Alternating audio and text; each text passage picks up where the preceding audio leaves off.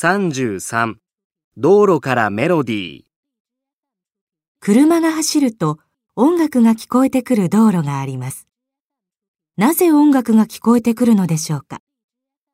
実は道路には溝が掘ってあって、その上を車が走ると音楽が聞こえてくる仕組みになっているのです。